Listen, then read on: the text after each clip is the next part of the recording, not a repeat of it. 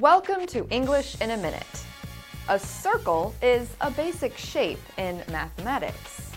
To come full circle. Hey, how was your visit with your grandma? It was great. She is so happy now that she is teaching again. Good for her.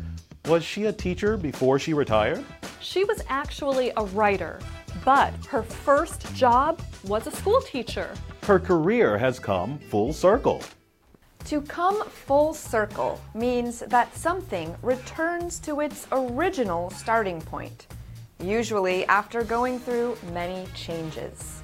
Imagine drawing a circle and ending at the exact same point you began. A belief, experience, or career are all things that can come full circle. And that's English in a minute.